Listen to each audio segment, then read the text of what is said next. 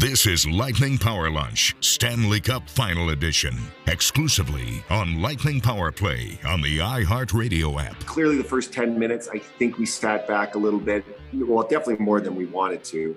Then there was a time after we tied it at 3, there was some in the second period, and then in the third that I think we were almost content to like push this game to overtime. Again, some of that has to do with Colorado and the way they were playing, and some of it had to do with us, you know, having to fight our way back into the game. Teams are going to push. So I can't sit here and say there's a game we've played in the playoffs where the other team didn't push and it looked like we were sitting back. It's not like we were meaning to. It's like the ebbs and flows of games. And I'm sure Jared's sitting there saying, well, there were times in the second period where I think we sat back a little too much. So there's ebbs and flows in it. Use that word attack. That's a key word for us and in our locker room about attacking the game. And we definitely could have done, you know, Stammer's right, we could have definitely done a little bit more. All right, so that one was easy. Steve left us off the hook there. I mean, that's just on Cooper. Well, Cooper's the only one who met with the media yesterday over Zoom. Team had the day off, so unless Steve was going to dip into the well from... Go back to the archive, after right? Game one, yeah. Well... He didn't want to do that, and I can't blame him because that's just more work. And there's nothing wrong with that. It is Power Lunch here on Lightning Power Play. We are going to get you set for Game 2. That, of course, is Saturday night at 8 o'clock, and you can listen to all the coverage starting at 7 right here on Lightning Power Play. I am Greg Linnelli along with Dave Michigan, Steve Erstick's our producer. Brian Engblom will join us in about 30 minutes. We'll get his thoughts on the game coming up and what happened in Game 1. You know, it was interesting. I was wrapping up on the post-game show, and Chief was with me, and he usually does a couple of segments for the network post-game, and then he hops on to do the last call with Jay Retcher.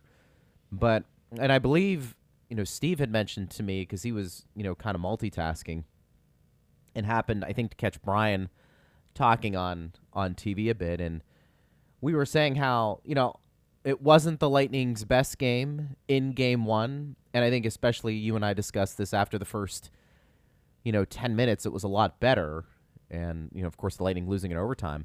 But I think Steven mentioned that Ryan, you know, didn't think it was a terrible game by the Lightning. Thought, actually, they played pretty well, and, you know, Chief may have disagreed with that a little bit off the air. We were talking about it, but I'd be curious to get Brian's thoughts because I'm wondering if the first 10 minutes of what happened in Game 1 maybe clouded some people's perception of how the Lightning played the rest of the way, and that did they actually play a pretty decent game beyond those first 10 minutes? I mean, you can't, it's like when people make that comment, partner, if a team gets blown out, they'll say, well, if they didn't give up 24 points in the second quarter, it was a pretty evenly played game. Yeah, but you can't take away those 24 points that they scored in the second quarter. And those first 10 minutes of the game, or however you want to break it down, that was a big part of what happened. But I'm wondering if Brian saw enough there, and you and I touched on this yesterday, where he felt like, you know, it wasn't as bad as maybe some people thought. I mean, certainly the score would indicate that, but there were more positives than some would assume after the way the game started. I'd be curious to talk to him about that. Yeah. So, again, not to recap yesterday's show, but I felt that the final 50 minutes, let's forget overtime for a second, because that only took a minute and change, and the first 30-some-odd seconds, the Lightning were short. But in the last 50 minutes of regulation time, the last 2.5 periods, it was way more even than in the first 10 minutes. Colorado probably had, I would say, a slight edge in dangerous opportunities. There were points when the Lightning pressed. John Cooper's quote that we, or soundbite that we played at the beginning of the show referenced that. And there were points when Colorado pressed. He mentioned the end of the second period, which I believe I brought up yesterday. The Avs did have a push in the final 45 minutes, and what Coop said was, like, he said a couple of things in that quote. He said, first of all, maybe it looked like we were playing for overtime a little bit. That is not what they want. But he also conceded that, you know, there are going to be points in games when the other team presses. And how did the Lightning handle it? And they held Colorado to 0 goals in those two segments that he talked about, end of the second, then a little bit in the third. What I am taking out of it, though, is that if you're going to look at the formula, like what's the Lightning's formula, what we expect their formula to be, would they love to like press the attack for as close to 60 minutes as possible? Coop talked about going on the attack. Sure. Would they love to make Colorado play most of the game without the puck? Sure. I don't think that that's realistic. What they are going to look to put together, though, is a formula in which both teams are going to have points when they press. But what you want to come out of a longer segment with is the scoring chance number is fairly close, both in terms of number of chances and the level of the quality of those chances. Because if that is the case, Greg, then the dynamic switches to this question of the goaltending. If they can give Vasilevsky a similar type of workload, by workload I'm not talking about volume of shots, but I'm talking about like difficult saves that he needs to make. If that number is fairly close to what the Lightning put on Darcy Kemper, if we believe that the Lightning have an advantage in net, that is advantage Lightning. And I honestly believe, even though the Avs in the final 50 minutes had more shots, they had points when they surged, they probably had an edge in scoring chances because we talked about how the Lightning didn't do enough on Kemper. It's not like they had a huge advantage in chances after the first 10 minutes. That was actually a positive formula in my mind for the Lightning, understanding they could do even better than they did in the last 50 minutes. So maybe Brian's looking at it from that perspective, that you know, he saw some positive signs there. But I'm going to come back to this. They don't track scoring chances, but it's more of an eye test. If we come out of game two and we're able to say, you know what, it was a fairly evenly played game in terms of chances, that should be advantage Lightning. Should be. Based on the guy they have in net. Maybe it won't be. Maybe Kemper delivers a fantastic performance and levels the playing field, which is kind of what we saw a little bit in the Toronto series, which is why after that series, you know, you were very upfront. You're like, Jack Campbell impressed me in that series. Maybe we're going to see that from Kemper. But I think at least the feeling is coming into the series, the Lightning have an edge in net. So if the workload for both goalies is comparable, that should play to the Lightning's advantage. You know, I think you bring up a really good point and a really interesting one, because this notion of, you know, maybe the chances the Lightning had, I don't want to say we're on par with the Avs, because I thought the eye test, the Avs not only had more chances, the shots indicated that, better looks. And we got into this topic a little bit yesterday about the Lightning or the Avs defending, and we talked about it with Chris Johnston about, is this something that Colorado has shown they can do in the playoffs, that they become a pretty elite defensive team? You can make the argument once you get to the Stanley Cup Finals, you're pretty elite at most positions. I'm not willing to say they are at this point. They had a lot of block shots. Can they do that for 7 games against the Tampa Bay Lightning in a 7-game series? Time will tell. I feel like there's a whole lot more for the Lightning to give, probably all the way around, Dave, and even more so offensively, which is why I'm not sure, even though the Avs won game one, and maybe there was you get a better feel for what Colorado can do after having played them even just 1 game. I feel like from here on out, game two on, we are going to get a better idea of how these two teams match up against one another. Because as well or as poorly as you think the Lightning may have played, and I'm talking to the people out there who may come down on both sides, we have seen in previous series where the Lightning lose that first game, and then there's a big difference in how they play the rest of the way, let alone game two. Mm-hmm. And I'm wondering how much stock we can put in game one compared to, all right, I'm going to put a lot more stock into game two because now both teams have had a chance to feel each other out. The Lightning have taken some time to feel out the opposition this playoff year in game ones at the start of a series. Now, the Toronto game was a weird game. I mean, that Lightning had those 7 minutes of power play time, and that was a huge kind of pivot point early in that game, and the Leafs getting through that gave them an enormous momentum boost, and they ran away with game one. But I would say in all four of the series, the Lightning have played some of their least impressive hockey in game one. Now, there are different reasons for why that happened, like maybe the layoff we talked about with the Rangers series, and I talked about that segment early in the Toronto series. Maybe that had a factor. And even in game one against Florida, if you remember, Greg, the last 25 minutes of game one were really good for the Lightning. Once Kucherov made that play on Ekblad, set a parry, the Lightning tied the game at one, and then they kind of took off. But the first 35 minutes was kind of meh for the Lightning. Fortunately for them, the Panthers were also kind of meh. But maybe there is something to the fact that this Lightning team takes a little time to get a feel for the opposition. And I think that was kind of, in different words, what we heard from Coop and the players after game one. They dipped their toes in the water in the first 10 minutes. They were kind of waiting to see what was going to happen. Like, they were going into game one with a feel-out process kind of notion, and the Avs were having none of that, right?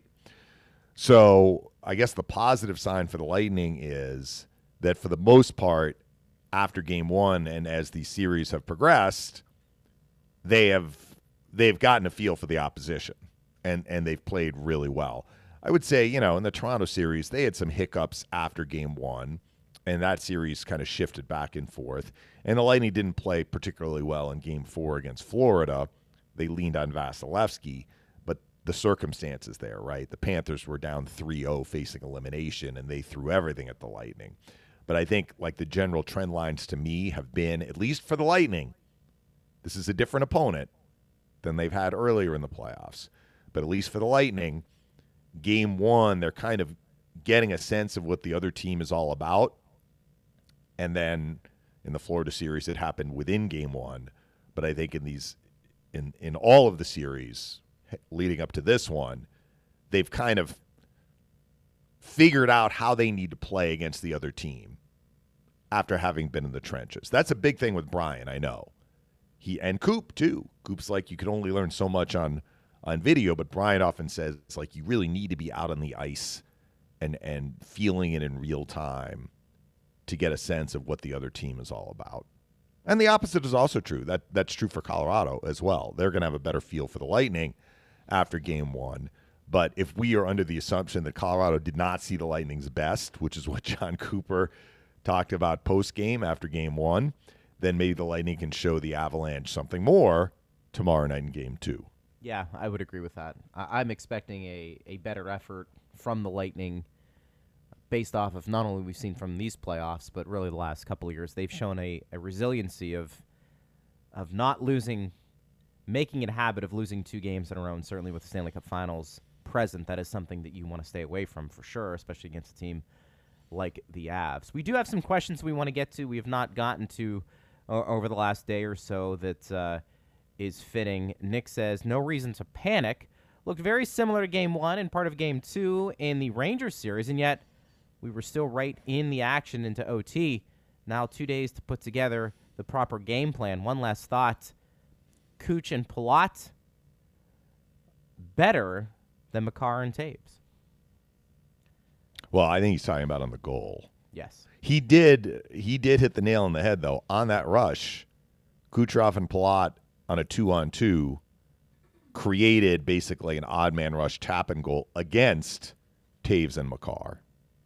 It was impressive. There's no doubt. And that might be a situation we just talked about. Like, Taves and Makar now have a better feel for Kucherov and Palat off the rush after having had that play go against them. Nick also says, what do you guys see as being the biggest adjustment in Game 2? Well, Coop talked about execution. I agree with him. I think that their execution coming out of the D zone was problematic at times. Not the whole game, But, I mean, we kind of covered that yesterday.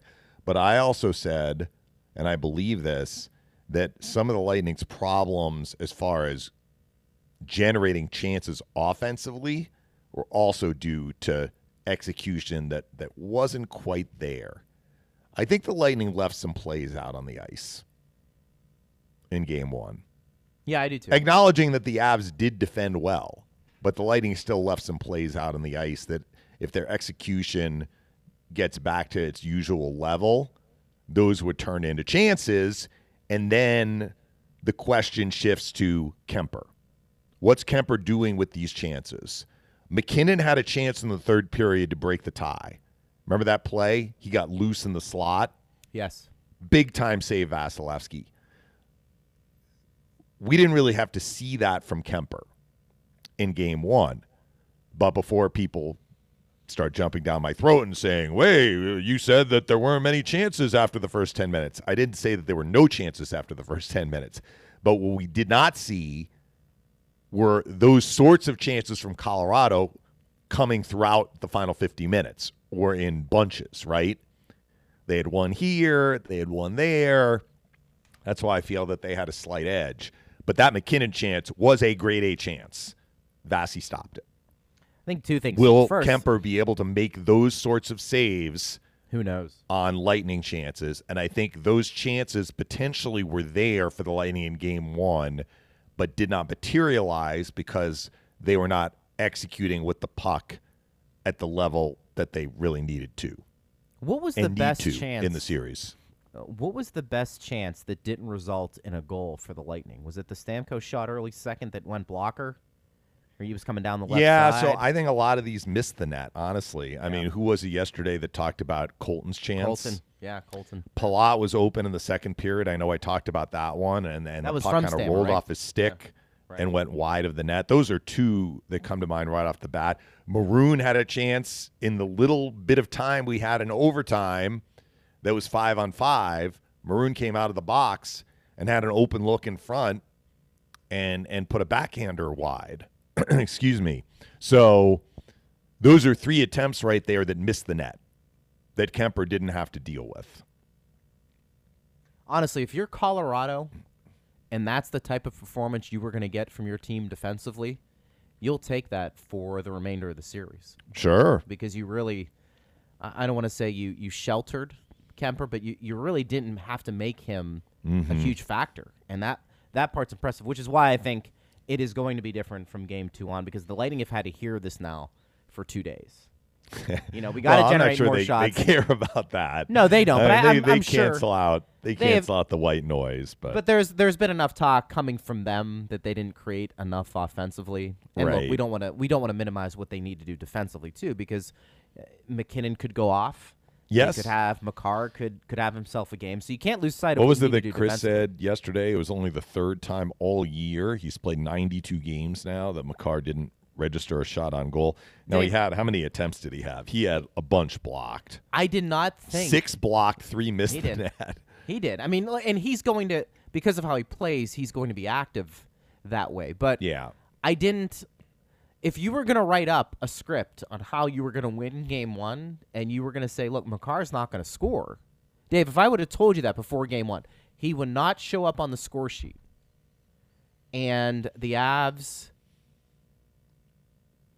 I don't want to say would score 4 goals, but they would have a number of chances. I think you probably would have said that before the series started, before game one, and said, you know what, I really like the chances of the Lightning winning game one. If you were to tell me that Makar wouldn't have any points. Yeah, but you know what? Like, he was out on the ice for some of their goals. He made a good play on Nick Paul on the Nichushkin goal. He just didn't happen to touch the puck, but he forced the turnover. So sometimes these things aren't so neatly wrapped up, right? But he was also on as we just said, the Palat goal. Yes, he got undressed. I'm actually looking at how many goals was he actually out for. He was on the ice for the Nichushkin goal. He was on the ice on the 5-on-3, of course, and he was on the ice for the Palat goal. So was he plus? Was he a plus one? He was even, because the power play goal didn't count. That's right. And he just happened not to, like, he could have touched the puck theoretically on the 5-on-3 goal. He was not one of the two guys to touch it before Lehkonen deflected it in. So I think the Lightning should expect that you know, Makar is going to continue to be active, and he probably will have a more noteworthy final stat line in terms of shots on goal and maybe points accumulated. He did play a lot again, though. I mean, his average keeps going up and up and up and up. This was an overtime game, but it wasn't a long overtime game. No. He played nearly 29 minutes. That's to be expected. I mean, we said maybe he's averaging over game. 27. Anthony and it's not like Colorado has had like a triple overtime game like the Penguins and Rangers did that skewed some numbers right off the bat. No, I do remember one other chance, by the way, and I want to say this was in the first period. Maybe you can help me remember exactly when it happened. But the Lightning had a 2-on-1, and a pass came to Cirelli, and it went under his stick. I think it was in the first period because the Lightning were attacking the net to our right. And that's another one. Like, if he handles that puck, that's a chance. So there weren't a lot of them, but there were some. And I would say the same for Colorado in the final 50 minutes. There weren't a lot of them.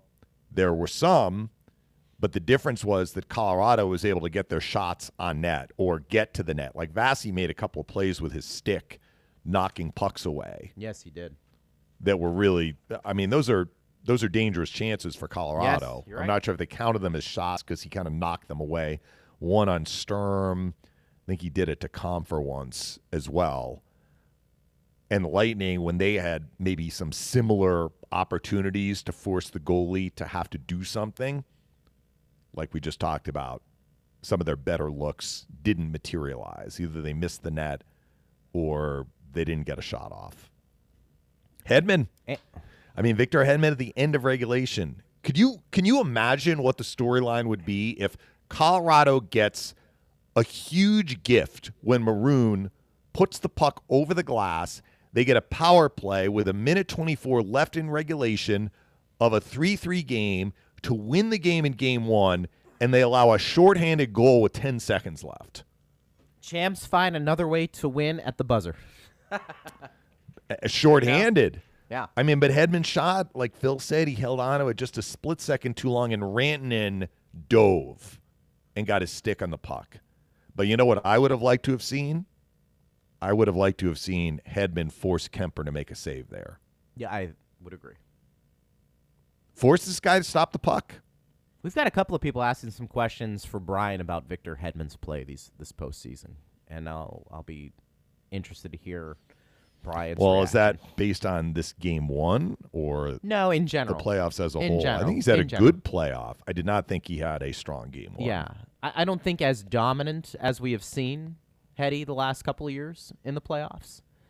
But I'm wondering what Brian is seeing from the back end when it comes to 77. Anthony says, before we get to Brian, knowing the team could have been a lot worse, a couple of unfortunate bounces in the end. We certainly need faster changes and high percentage plays, especially in the D zone. Avs don't look that scary. We can press them into goalie shuffling. Big rebound for game two. Well, I don't know about the Avs don't look so scary. Talk to the Lightning defenseman when McKinnon is bearing down on them. Yeah. I mean, between Makar and McKinnon, the Lightning block 13 shots. And when McKinnon shoots it and you block it, even if it's hitting like a protected body part because you have equipment there, I'm pretty sure you feel it. He can shoot the puck hard. You know, we've talked about players that are motivated to win a cup. They all are at this point. But Nathan McKinnon, for a while, Dave, has had to hear, you've been really good individually, but you haven't done much in the playoffs. I mean, we talk about dangling that carrot. Or at least his team hasn't. Yeah. I mean, Connor McDavid. He's been pretty productive in the playoffs. He has. But, he's now, 26? And what was his famous quote? It was maybe the last year or so, and they asked him about,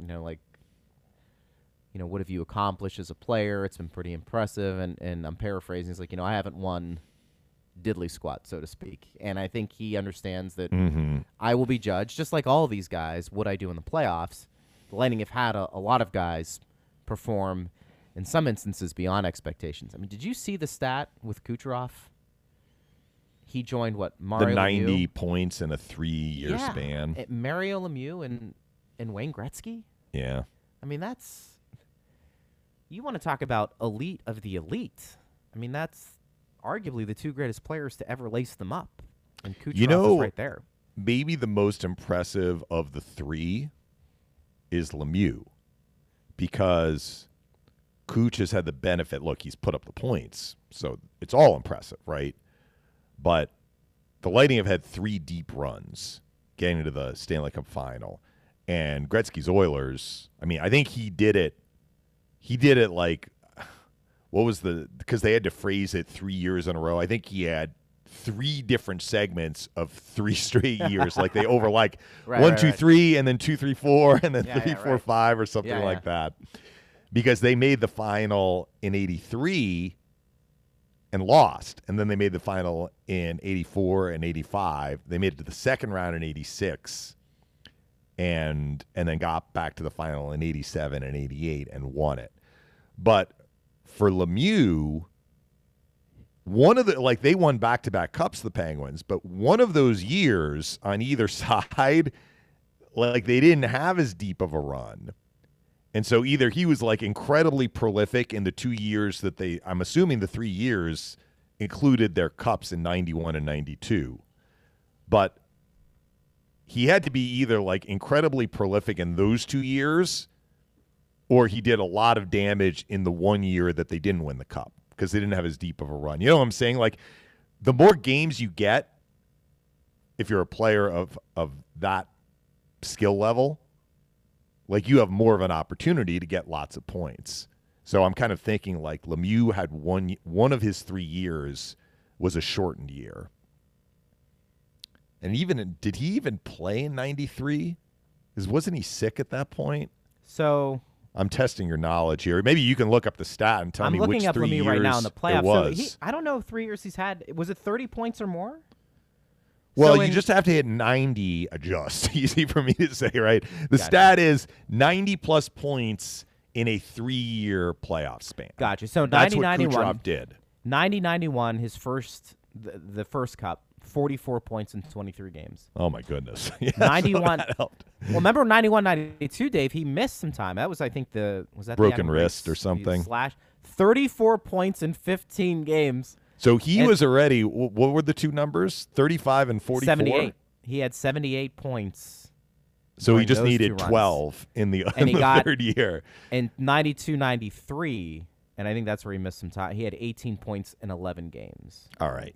So that's what he did. So he basically did most of his work during the 2 deep runs. Right. Because that's what it really is. Like you're saying, a 3-year span to get to 90-plus points, you either need 3 deep runs or 2 incredibly prolific years or you need to be offset a shorter run. Right.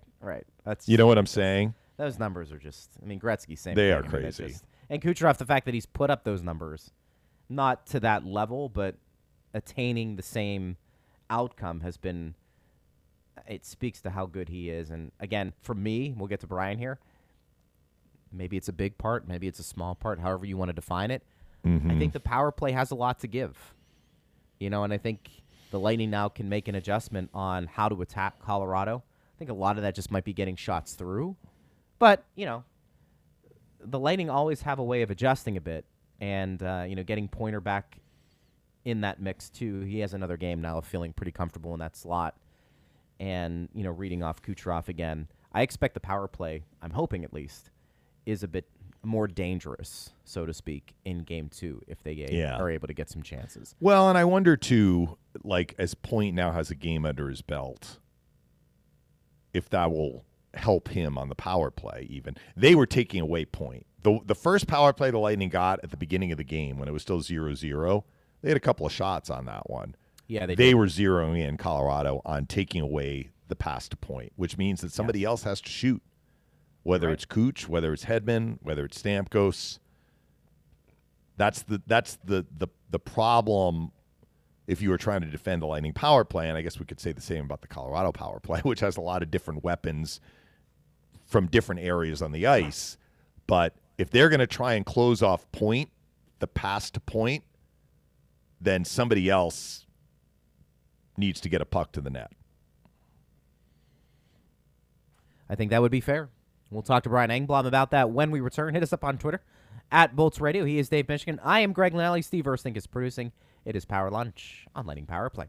Hey, it's Seth Kushner, host of The Block Party, and it is the most wonderful time of the year. The Block Party doesn't stop until the season does, and the season is rolling on. This week, my guest was John Buccigross from ESPN. I talked to Bucci about what he sees in the future for Ryan Callahan on TV, what Stephen Stamkos could possibly do post-career. We also fanboy out over Kucherov's passing, and I ask him about thumb wrestling The Rock. It's John Buccigross on The Block Party with Seth Kushner, wherever you get your podcasts.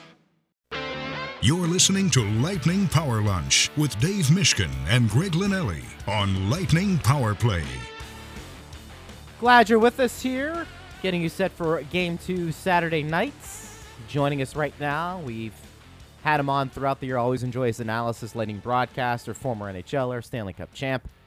That would be Brian Engblom. Actually, I have a couple of questions from our audience for Brian, so we'll get to that in just a little bit. Brian, first off, thank you for coming on. We always appreciate it. We were talking off the air about how hot it is, both in Tampa and in Denver. I'm curious, because we talked about this on the show yesterday in Game 1. It felt like, at times, the puck was exploding off the Lightning stick. That could just be the way they were playing. But I'm curious, it's always a challenge this time of year, but especially with these temperatures the way they are, how did you see the ice conditions in Game 1, and what do you expect moving forward if the temps remain this hot, which they probably will? I didn't give a lot of thought to the ice condition, to be honest with you.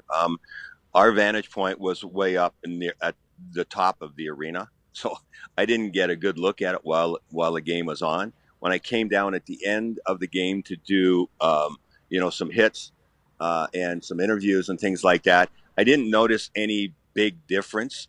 So I don't know. I didn't ask any of the players specifically, so I don't really have an in-depth report for you there of how it was or it wasn't. The difference here, though, is that the air is so dry, so that even when it is hot, it's very different than Tampa.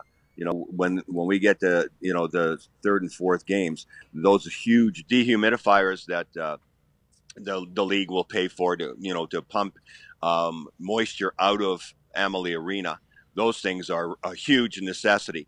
Heat is bad for ice. Humidity is deadly for ice. So I don't think it's as bad here as it is in Tampa.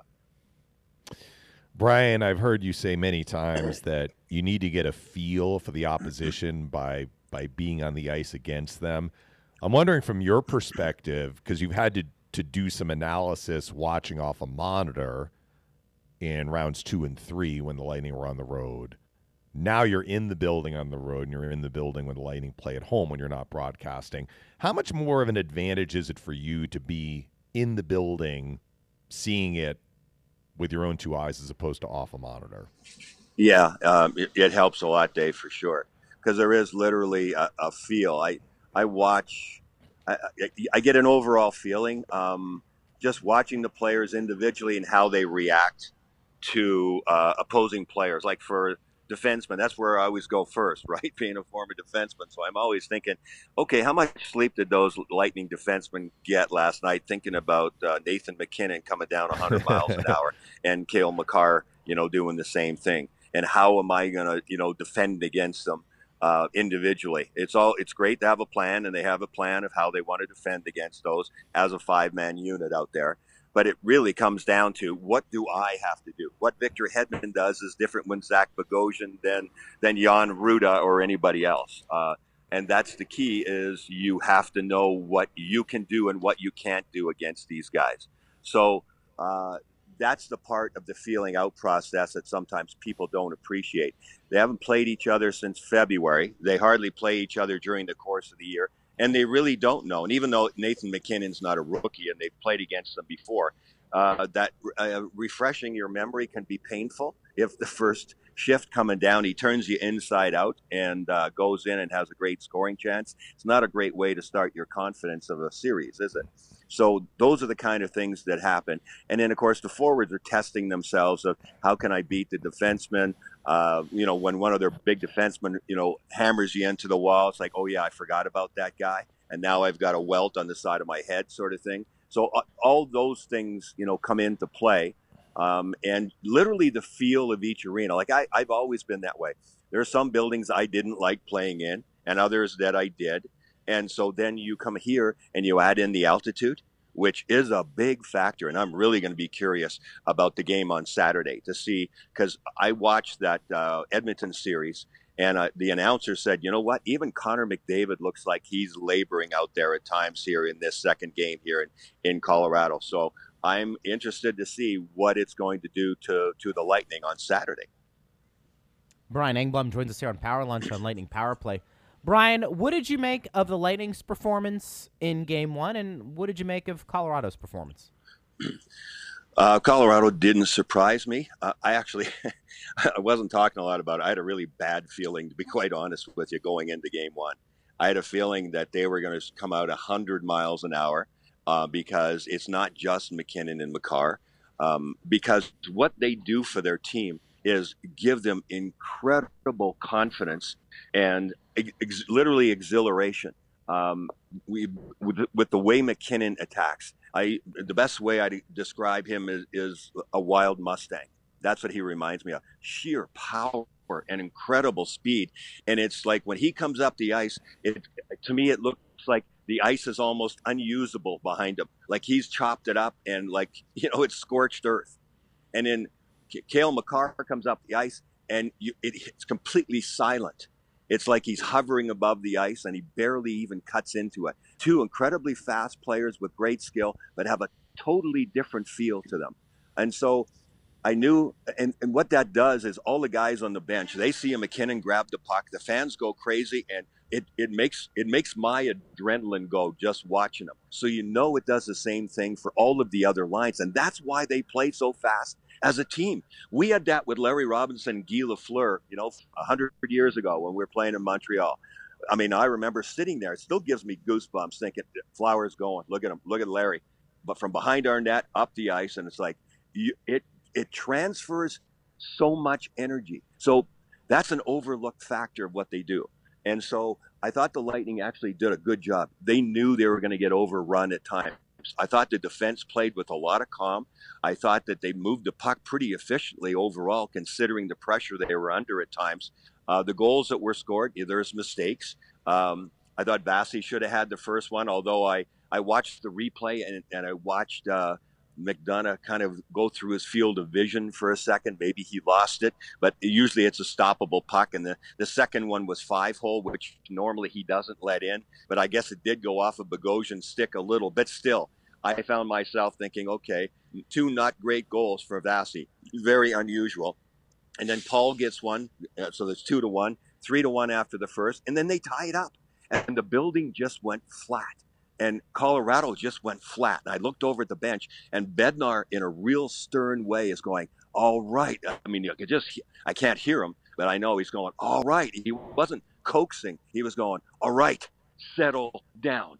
Get this thing back under control. I could tell by his stern hand movements and the way he was kind of pushing down with it, like enough of this stuff, right? So he had to grab them and get them back under control because they were losing it. And that's typical of what the Lightning do to teams in the playoffs, right? Speaking of Bednar, he really didn't try and get McKinnon's line away from the Cirelli line. And, I mean, he didn't put them out there every time Cirelli's line was out there. He just didn't really seem to be bothered by it. What did you make of that, and how did you think the Cirelli line did when they were matched up against McKinnon's line? Smart man. First of all, I think that has to do with, look, the coaches are doing the same thing. It's a feeling out process. And he's going, I'm not going to hide my guy. Some coaches have to do that. Their top players, they have to really keep them away from checking lines. which means to me they're a half notch below, you know, other big time star players. So I think he looks at Nathan McKinnon and goes, I don't have to hide him from anybody. This guy's a bull. And he just challenges them and goes, yeah, you're going to have a checking line. This is nothing new. These guys are good. Go out there and play. Beat them. I looked at the scoring stats, and the Cirelli line was massively outscoring chance, big time. It was like, I don't have it in front of me right now. I think it was 0 and 10 for Hagel, and like 3 and 12 for Cirelli and Killorn, in that ballpark. So scoring chances were heavily in favor of the McKinnon line. Having said that, our guys got some points, and they were +1, +1, and 0. So scoring chances are one thing, results are another. And that's the way it's going to go. You're trying to limit a star player. And the X factor there was Nichushkin, who was probably certainly was their most effective and their most dangerous player. I think his scoring chances, if I remember right, were 12 and 1 when he was out on the ice. So it was Nichushkin that was doing most of the damage on that line, and not so much Cirelli. You guys can probably hear the sirens in the background. I promise they're not coming for me, as far as I know. We'll just let that keep going. That's tremendous. You mentioned, you mentioned. Oh, they're coming after Nichushkin. I think they want to. He was so good in game one. I'm wondering. I had to get out of the hotel, Greg, because this is literally 100-year-old hotel, and I think that's when the Wi-Fi was set up, so it doesn't work too well. Well, actually, you said they were coming for Nichushkin. They're in Denver. They were bringing him a specific escort to the game to make sure he arrived with no problems. You know, I'm wondering.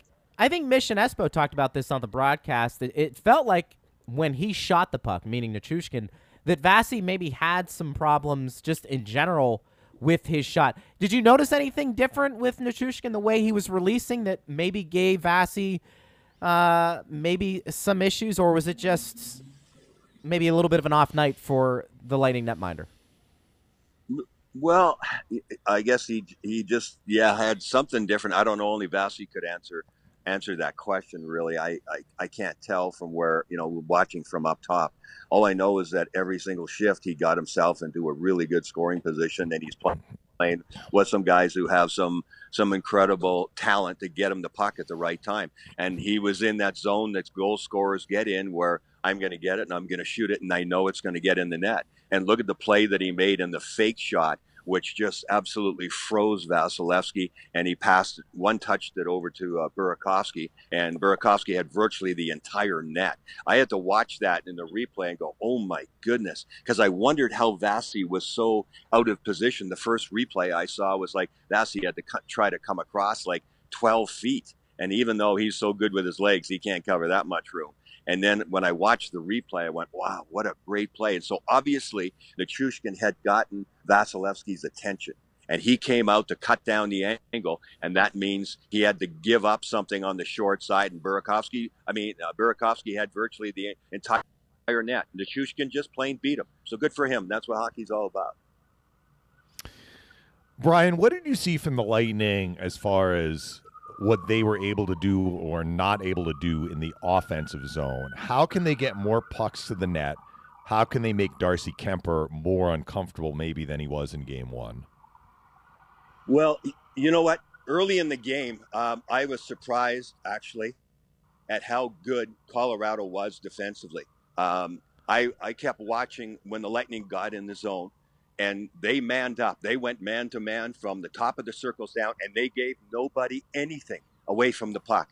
So that makes it really difficult to get to the inside, to get to the slot, to get to the scoring areas. And I'm guessing, if I'm Bednar, I'll bet you in his speeches to his team, he's like, okay, we're going to play this good defensive team. And everybody's going, boy, what a great defensive team this Lightning is, huh? And he's probably going, we're not too bad either, are we, guys? Let's show these guys how good we are in our end. And that's the feeling that I got in the first half of the game. Like, oh, you think Tampa's good in their own zone? Well, oh, watch this. That's exactly the feeling I had from Colorado. So, and they were intense. Their feet were moving. They switched off incredibly well. They were organized. And so that made it a nightmare for the Lightning forwards early on. until Paul was able to score that goal and relieve a little bit of that pressure, like, how are we going to do this? Like, and also they were very active going out to the points. I think the Lightning are going to have to adjust a little bit because they like to go automatically back to the points. I brought this up before. In the playoffs, you know, teams make adjustments and they realize, okay, the forwards like to go down low and then right back to the point, like right away, and get some shots through. Well, every series, the forwards started adjusting, and they started getting on Hedman and Bogosian and Ruda and everybody. So as soon as they got the puck, they have to unload it somewhere, and it's really hard to get it through to the net. And it's necessary to get shots from the point and get through to the net in order to give rebounds and your forwards a chance to move around and create something off scramble situations. Well, they weren't able to do that very much, so I think, so if you get it back to the point and those guys are under pressure, that means that their forwards are up high, which means there's more room down low in the corners. So that's where, like, the Maroon line should be good there. But that means that the other line should do it too. Keep it down low, use behind the net, draw them back down into the corners, and then create a little bit of room for your guys up top so they can get some good hard shots through, and then you get those scramble situations. So we'll see if they start trying to do that on Saturday. Brian Engblom joins us here on Power Lunch on Lightning Power Play. Brian, this question came from one of our listeners. They knew you were coming on, and they said, can you ask Brian if he knows of anything going on with Victor Hedman? He's made a lot of uncharacteristic plays and turnovers this playoff season. I don't know that he has an injury or anything. I think it's just situational. He's human like everybody else. We expect so much out of him. But yeah, there's been situations where he's forced a few plays. I think you have to appreciate that because he is who he is, that they will get on him faster than anybody else on defense because they don't want to let him loose either. And by the way, I really liked his first couple of shifts because I know he tried really hard and he did get up on the play with the puck and had some attack. I think it was his second shift out there and he went deep into the zone. I went, yes. That's what I want to see. I don't want to just hear this whole series. Look at Kale Makar. Look at Kale Makar. Look at Kale Makar. When you have Victor Hedman capable of doing the same things. I've always been a big believer. Yes, you have to have a system. Your star players win you series. End of story. So if you're going to restrict, and I'm not saying that they are, but if, for me, there are times in a game, put it this way, where I would go and tap Victor Hedman on the back and go, all right, big boy, we need you to go. We trust you to know when to do it. You don't do it every shift. You don't get caught up the ice. But we need that exhilaration that I was talking about before. Just go, buddy, and we'll go with you. And it'll change literally air in the arena. So I saw him trying to do that a couple of times, and I went, yes, that's what I want to see. And I think if I'm him, I'm going, yeah, I don't want everybody talking about Kale Makar either. I can do this too. And same thing with Kuch. I hope Kucherov holds on to the puck a little bit more instead of, you know, one-touching the plays that he does. When he's on the attack, he passes so much, right? And he's brilliant, but he also has a lot of turnovers because they're going to cover everybody else. They know his game. They know he doesn't carry the puck that much. He wants to pass to everybody else. So they're taking away his best asset by covering everybody else, which means, Cooch, skate with it. Use your moves. And he finally did. I mean, did he turn Taves inside out on that pass to Palat? That was their best combo of Makar and Taves that they scored that brilliant goal on. And, boy, you want to see more of that because Cooch held on to it and did a little toe drag and turned him inside out. Yeah, that's what I want to see, even through the neutral zone. Brian, I'm just looking at the time on ice in Game 1, and this kind of is a follow-up to your last point. So on the Colorado side, Makar played almost 29 minutes. Landeskog's over 23. McKinnon's at 22 and change. Even Taves is at 25 and a half. All those guys are more than the highest minute guy in the Lightning. Hedman was at 24-24. And we saw fairly consistent rolling of the line. So what I'm getting at is like Bellemare, Perry, and Maroon all played over 10 minutes, but none of the Lightning forwards were over 20.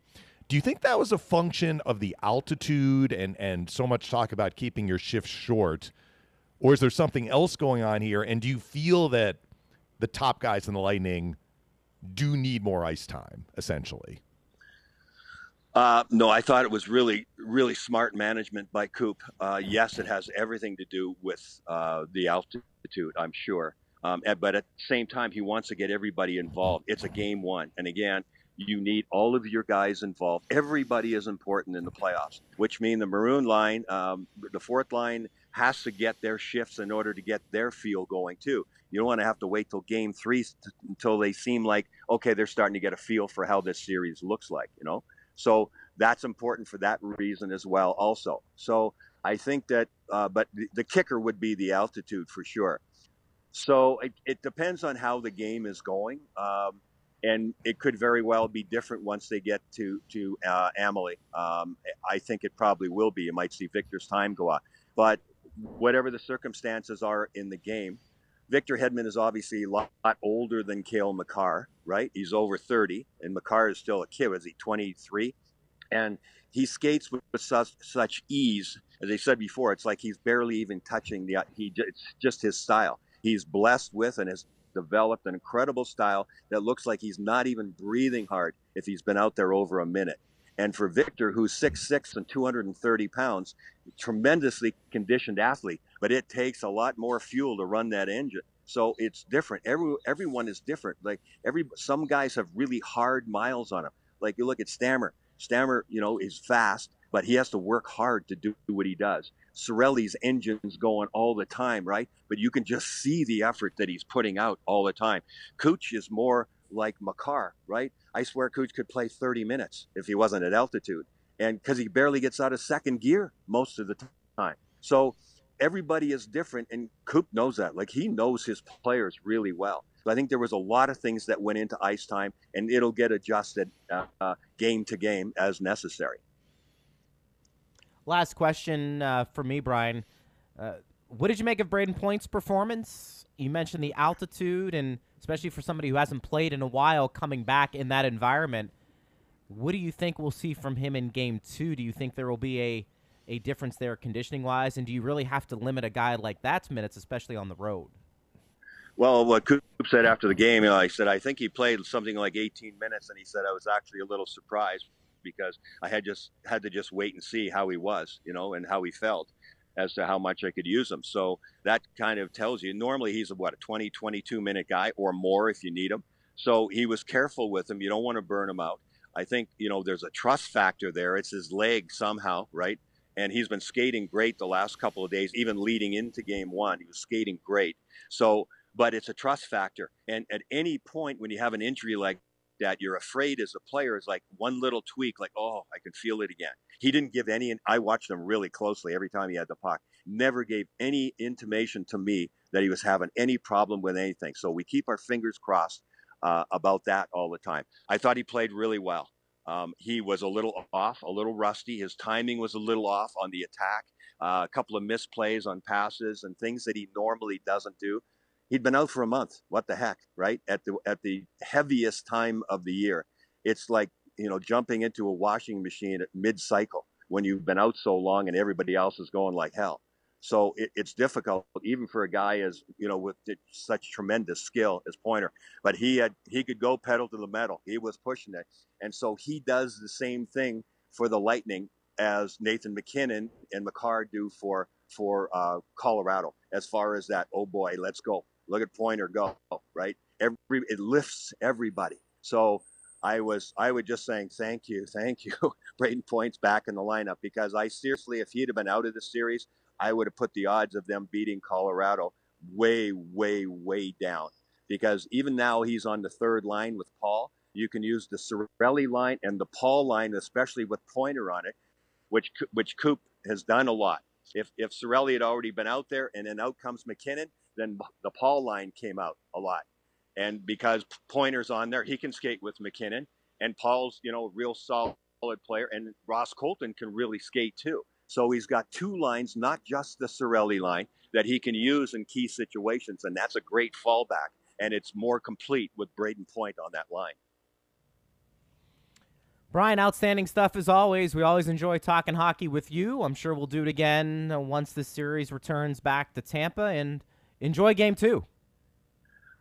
Absolutely, guys. Thanks for having me. Enjoy it. You got it. Thanks, Brian. All right, Brian Engblom, Lightning broadcaster, former NHLer, Stanley Cup champ. He's seen it all.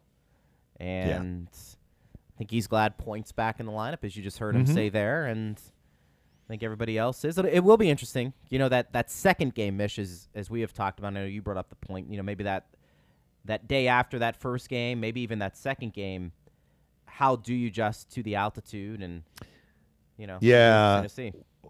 I mean, I heard that from him, actually, with McDavid, that comment was made. Now, Edmonton played every other day. So the Lightning get the extra day, basically, in Denver because we have the extra day off between Game 1 and Game 2. But I guess I would have expected to hear that the longer you are here, the more you get acclimated to the altitude. The Lightning had the day off yesterday, but they had a hard practice the day before Game 1. They played Game 1. They're going to have a practice today and then the game tomorrow. So I guess we'll see. I wonder how much of if we're going to say that Edmonton didn't have a lot of jump in their Game 2, some of that might have been related to how the game unfolded, too. I mean, that was a shutout win for Colorado, and Colorado kind of clamped it down defensively. Sometimes that can make you look slow as well, as we saw from the Rangers, right, when the Lightning locked it down defensively.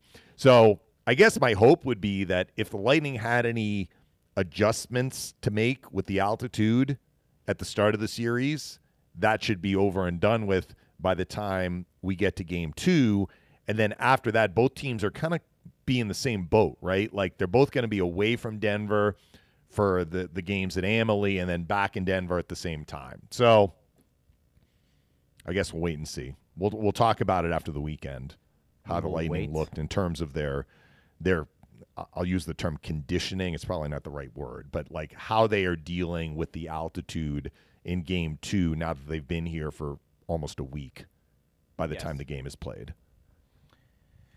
Well, partner, I can't wait for Game 2, and I know we are looking forward to that and having something else to talk about on Monday. You know, we'll have Game 2 to break down, and hopefully the series is a little bit different. Appreciate you this week, and have fun on the call tomorrow. We'll talk then. Talk to you tomorrow. All right, thanks to Steve Ersling, thanks to Brian Engblom, and all our guests who joined us this week. We'll be back in this setting on Monday, noon to 1. Don't forget, we've got the pregame skate show at 7 o'clock tomorrow night. Follow it in with the pregame network show at 7:30. Dave and Phil with the game call. And then we've got the last call after the game. And then Bobby Fenton will be on the airwaves on Lightning Power Play at 9 o'clock, recapping Game 2. So keep it tuned to Lightning Power Play. I am Greg Linnelli. Thanks for listening, everybody. Have a great weekend. Have a great Father's Day out there, too, if we don't get a chance to talk to you. And we'll do it again on Monday on Lightning Power Play.